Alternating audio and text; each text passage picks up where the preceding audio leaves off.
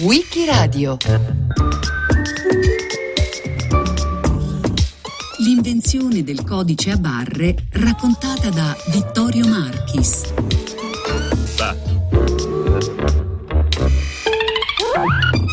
7 ottobre 1952 è la data che segna l'atto di nascita del codice a barre.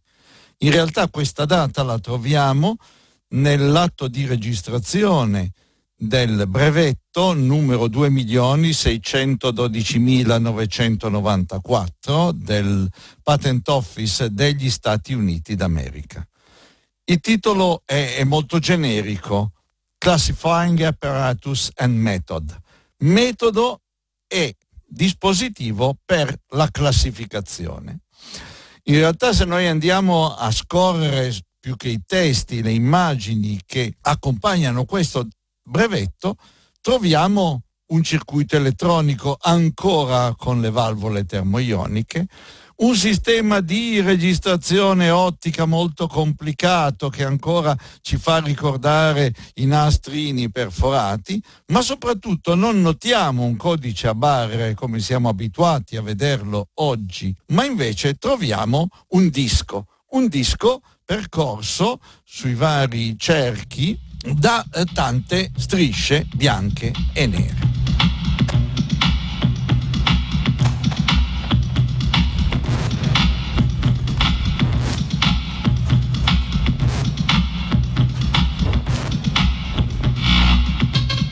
In realtà però la storia del codice a barre era iniziata alcuni anni prima, nel 1948, quando un certo ingegnere elettronico, Joseph Woodland, era stato sollecitato dalla sua impresa, dalla ditta in cui era impiegato, la Food Fair, una grossa catena alimentare che distribuiva i suoi prodotti nei vari supermercati, di studiare un simbolo che passato sotto uno scanner, sotto una cellula fotoelettrica, potesse tradurlo e identificarlo in modo che il prodotto che recava questo simbolo potesse essere riconosciuto senza che l'addetto alla distribuzione, alla logistica, ma anche chi era addetto alle casse dei vari supermercati dovesse andare a digitare la tipologia del prodotto. E tutto questo avrebbe creato certamente grossi vantaggi sia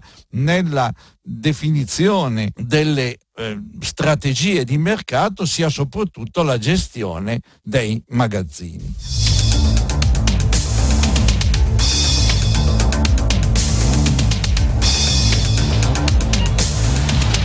Signori, ma cosa fa? Adesso non batte nemmeno più in cassa i prezzi? No, non li battiamo più perché abbiamo adottato un nuovo sistema casse. Cioè, come funziona? Per esempio questo yogurt? Eh, niente, ha un codice barra, viene letto dal lettore ottico e trasmette il prezzo alla, alla cassa. Facciamo una prova. Sì. Quanto costa? 1220. Forse abbiamo capito o stiamo cercando di capire qualcosa di più di questi codici a barre. Molti di voi ormai li conoscono, sanno cosa sono. Lo vedete su ogni scatola, su ogni prodotto ormai compare questa scritta, queste barre bianche e nere. A seconda della distanza che esiste tra il bianco e il nero e lo spessore della, della barra, il codice dice qualche cosa. Si tratta di tradurlo. Fino ad oggi l'utilizzo di questi codici era riservato ai grossi magazzini, ai grossi stoccaggi piano piano l'uso di questi codici sta entrando nella vita di tutti i giorni. Noi siamo venuti in questo supermercato per cercare di capire cosa vuol dire questo codice a Bari, per cercare di capire insomma in fondo un po' come l'informatica stia entrando poco poco anche nella vita dell'uomo della strada, nella vita di tutti i giorni.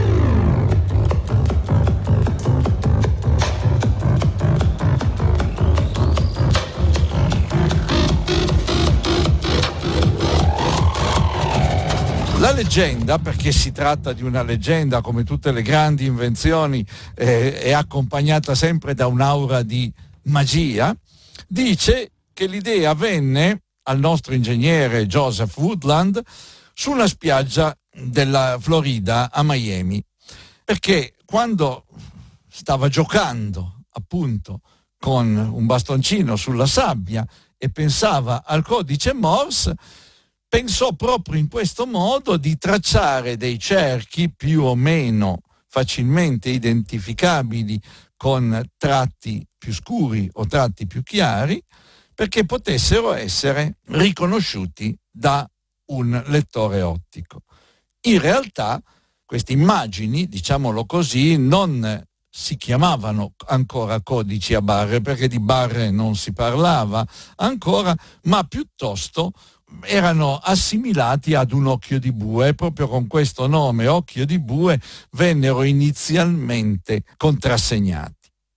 A questo punto Joseph Woodland e il suo datore di lavoro Bernard Silver presentarono nell'ottobre del 1949 un brevetto, una domanda di brevetto al Patent Office degli Stati Uniti e finalmente nel 1952, in quella data che abbiamo appena ricordato, cioè quella del 7 ottobre, e ottennero questo brevetto. Brevetto che certamente doveva aprire una grande strada nella gestione dei magazzini, ma che per molti anni, molto tempo, rimase assolutamente nel cassetto. Infatti, per vent'anni questa invenzione non trovò nessuna tecnologia applicativa in grado di renderla una reale innovazione, cioè di permettere a questa invenzione di trovare un terreno adatto sul piano economico, sul piano tecnologico e sul piano anche della commercializzazione, una pratica applicazione. Ecco, soltanto dopo una ventina d'anni il mercato e il contesto culturale fu adatto ad accettare questa invenzione certamente destinata a rinnovare, a rivoluzionare l'intero comparto del commercio.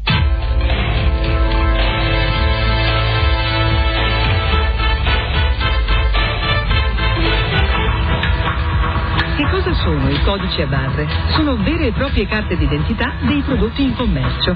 Infatti, ad ogni prodotto corrisponde un particolare codice a barre. A regolamentare l'assegnazione dei codici provvede lo European Article Numbering, un'istituzione a cui aderiscono oltre 90 nazioni di tutto il mondo. Il codice comunemente utilizzato è composto da 13 gruppi di barre, cui corrispondono altrettante cifre.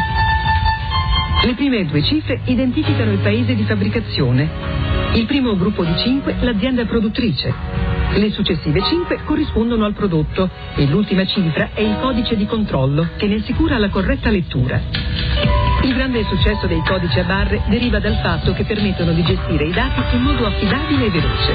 Basti pensare ai molti supermercati che li hanno adottati per snellire le file alla cassa. Un lettore ottico proietta un fascio laser sul codice e raccoglie la luce riflessa. L'alternarsi di righe bianche e nere fa sì che il laser venga riflesso secondo una modalità binaria, fatta di zeri e di uno.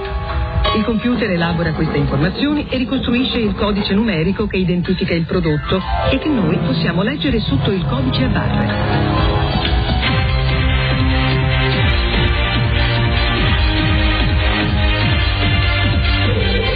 Dalla data del brevetto sul codice a barre, o meglio, sull'occhio di bue, a cerchi concentrici, su cui veniva codificato tra bianchi e neri un numero in grado di identificare un prodotto, ecco, vent'anni dopo il deposito del brevetto, nel 1973, una catena di supermarket negli Stati Uniti, diretta da Alan Haberman, decise che era necessario ottenere e inventare un simbolo che fosse acquisibile otticamente e che permesse quindi di velocizzare le code alle casse dei supermercati. La ditta di Alan Haberman quindi eh, decise di emettere quella che si chiama una procurement specification, cioè una specifica per ottenere da eventuali eh, imprese, da eventuali case di software, da eventuali eh, ditte di elettronica, una soluzione al proprio problema. Questa specifica venne distribuita a 14 società importanti negli Stati Uniti, compresa l'IBM. A questo punto un altro ingegnere, l'ingegnere George Laurel, che lavorava all'IBM, ricevette eh, la richiesta dai propri dirigenti di sviluppare l'idea di Woodland. Guardò, esaminò a fondo il brevetto del 1952 e si convinse che il simbolo circolare che riportava su tanti anelli quella codifica di bianchi e neri in grado di identificare il prodotto non era adatto ad una soluzione elettronica in grado di essere affidabile e anche poco costosa. E quindi a questo punto fu proprio Alan Haberman che aveva sollecitato queste imprese a permettere a George Laurel di cambiare la specifica, la struttura del codice riportandolo su una striscia rettangolare come oggi siamo abituati a vederla. Questa soluzione fu vincente per il comitato che aveva preso in esame tutte le varie soluzioni che erano pervenute dalle 14 società che erano state eh, interrogate.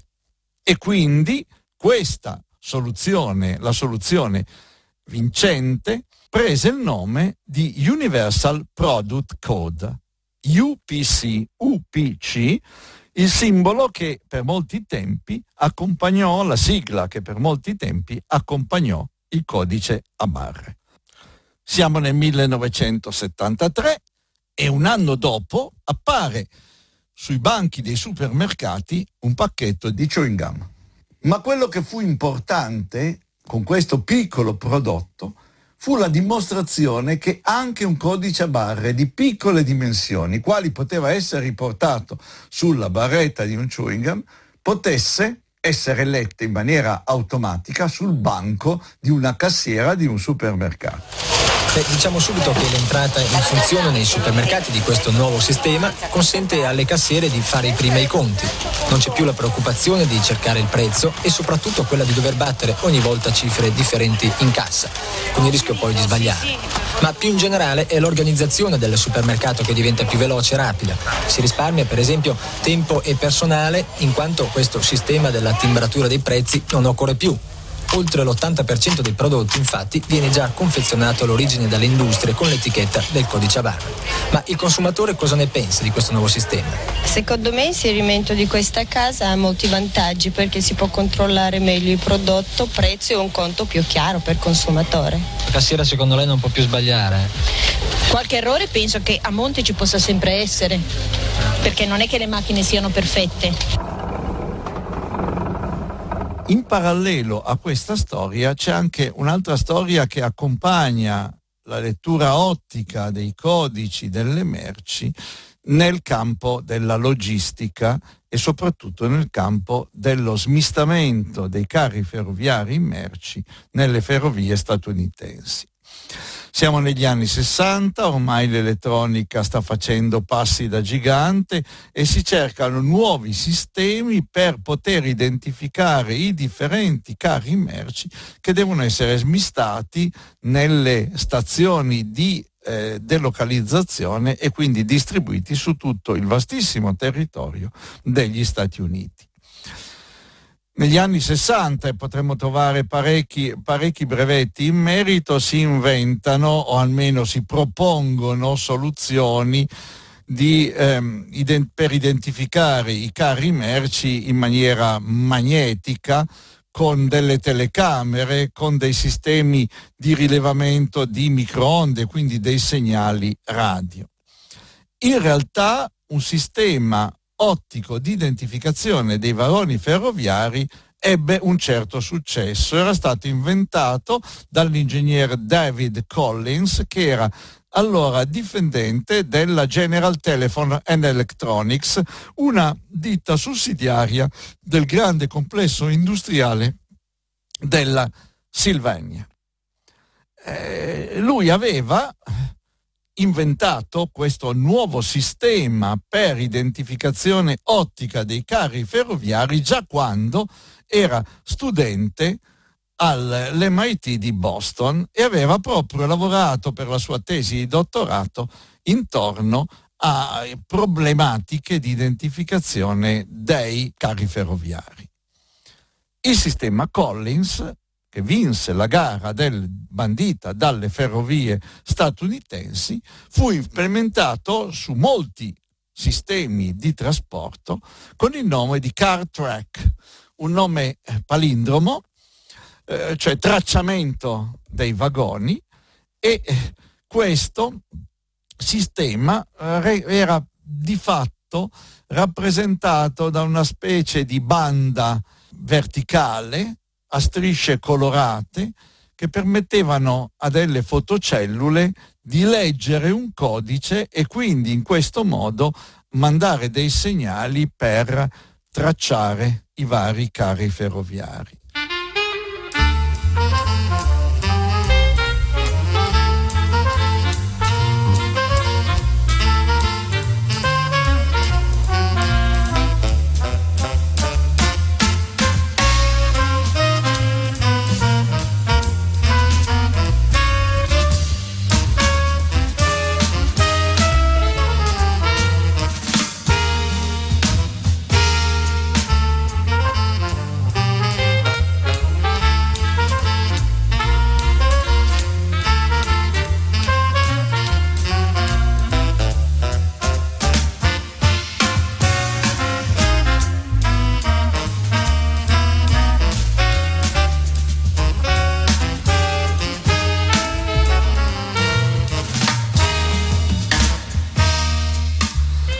Nel 1967 si poteva leggere sul New York Times una notizia che sembrava assolutamente innovativa. Il sistema delle ferrovie ha adottato finalmente un sistema automatico per il tracciamento dei vagoni. Però sappiamo tutti che questo sistema di queste bande orizzontali immaginate su una placchetta che poteva essere eh, larga eh, un piede e alta due piedi che veniva posizionata sul fianco dei vagoni. La storia di, dell'utilizzo di questi sistemi ottici con bande colorate che non erano quindi molto dissimili dalla struttura del codice a barre, ma che pur sempre avevano un modo per trasmettere il segnale in maniera differente, erano state anche ritrovate dagli storici di questa disciplina anche in un'altra invenzione che pensate era stata proposta da uno studente dell'Harvard Business School che nel 1939 aveva proposto un sistema di un tracciamento automatico per il checkout delle merci. Questo studente dell'Harvard Business School si chiamava Wallace Flint e questi 40 anni più tardi, negli anni 1970, quando era diventato, pensate, vicepresidente dell'Association of Food Chains, dell'associazione delle catene di distribuzione alimentari, ebbe l'ardire di avanzare la pretesa che l'invenzione del codice a barre, che era rimasta così a livello di timida proposta in una tesi di dottorato poteva essere stata il reale punto d'inizio della storia del codice a barre. Dobbiamo dire che la storia del codice a barre però non è stata agli inizi molto semplice. Signora, secondo lei quali vantaggi ha il consumatore con questa nuova cassa? Ma il fatto che sullo scontrino appaia esattamente quello che viene acquistato con il relativo prezzo. Quindi è più difficile fare errori? Eh sì, eh. È meglio, eh, si può controllare più facilmente. Per la verità qualche problema l'introduzione del codice a barre e così larga diffusione l'ha un po' provocato. Ne sanno qualcosa soprattutto i clienti un po' più anziani?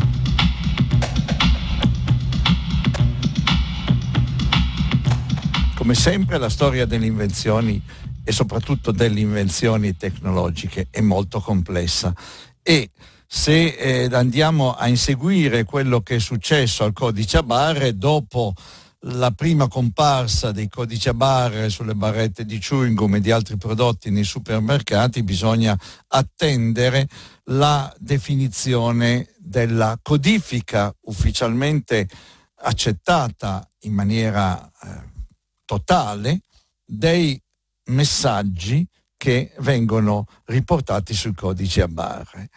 Il brevetto UPC Encodation Verified viene datato 1 giugno 1976 e riporta finalmente la codifica e la specifica definitiva di quello che è la forma di un codice barre, di quella che è la sua forma, nella variabilità delle sue proporzioni, ma pur sempre quali sono i campi destinati ai margini, quali sono i caratteri di controllo e soprattutto come nei numeri che riportano le barrette del codice a barre siano da posizionarsi sia i codici relativi al prodotto sia i codici relativi al produttore. Ora l'agenzia che emette i numeri dei codici a barre, eh, che eh, negli Stati Uniti viene identificata con, le, con la sigla GS1, Global Standards 1,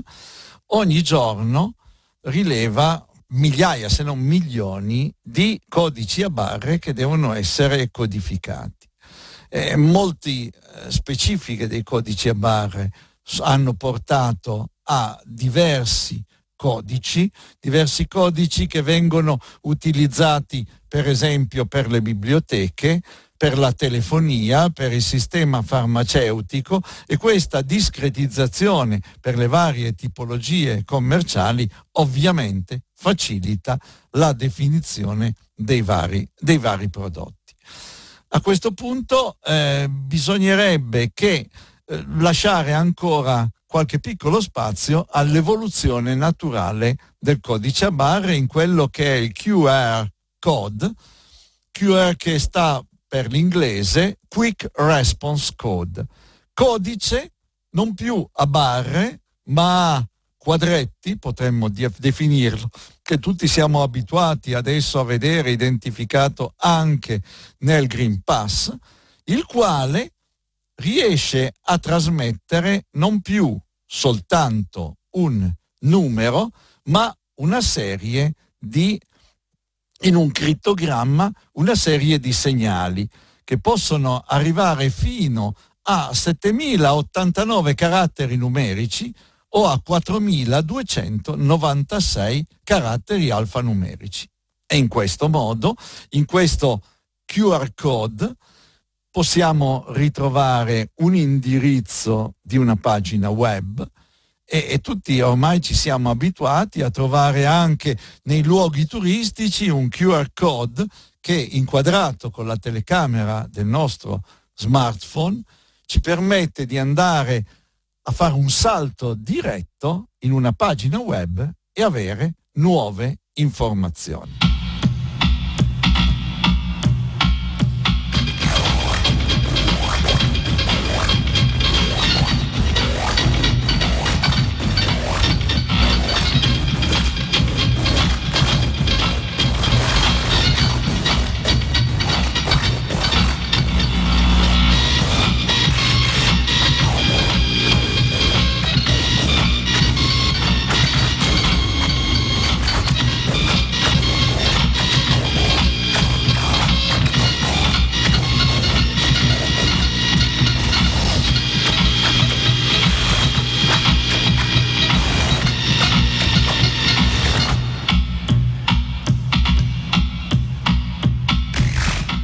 Nel volume di poesie Didascalie per la lettura di un giornale pubblicato a Torino, pensate, nel 1999 dall'editore Einaudi, Valerio Magrelli, docente di letteratura francese all'Università di Cassino, possiamo leggere una poesia intitolata appunto Codice a barre. Onoriamo l'altissimo vessillo che sventola sul regno della cosa, l'anima crittografica del prezzo, rosa del nome e nome della rosa, mazzo di steli, fascio di tendini e di vene, polso per auscultare il battito del soldo.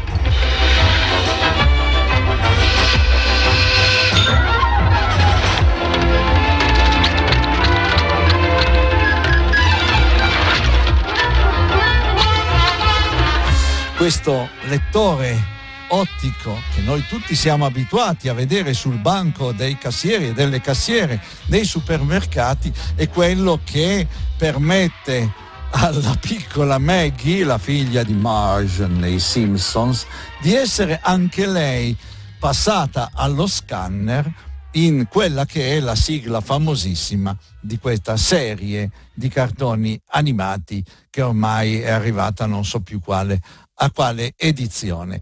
Eh, ci sono molte altre incursioni in cui il codice a barre fa la sua presenza in maniera provocatoria, in maniera così molto varia. Eh, troviamo per esempio che Fabri Fibra nell'album Squallo presenta un brano, Cosa avevi capito? È un testo rap in cui il ritornello dice appunto questo. Parlo in codice a barre, sguardo fisso nel vuoto. Non ci sono per nessuno. Sid Bardet, punto al mito. Tu cosa avevi capito? E così potremmo andare avanti. Potremmo andare avanti fino a quando non potremmo trovare l'artista polacca Joanna Hoffman che presenta un sua performance teatrale intitolata Barcode, appunto codice a barre, che noi possiamo trovare su internet e su YouTube e di cui può essere interessante andare a scoprire anche nella sua poesia e nella sua drammaticità acustica.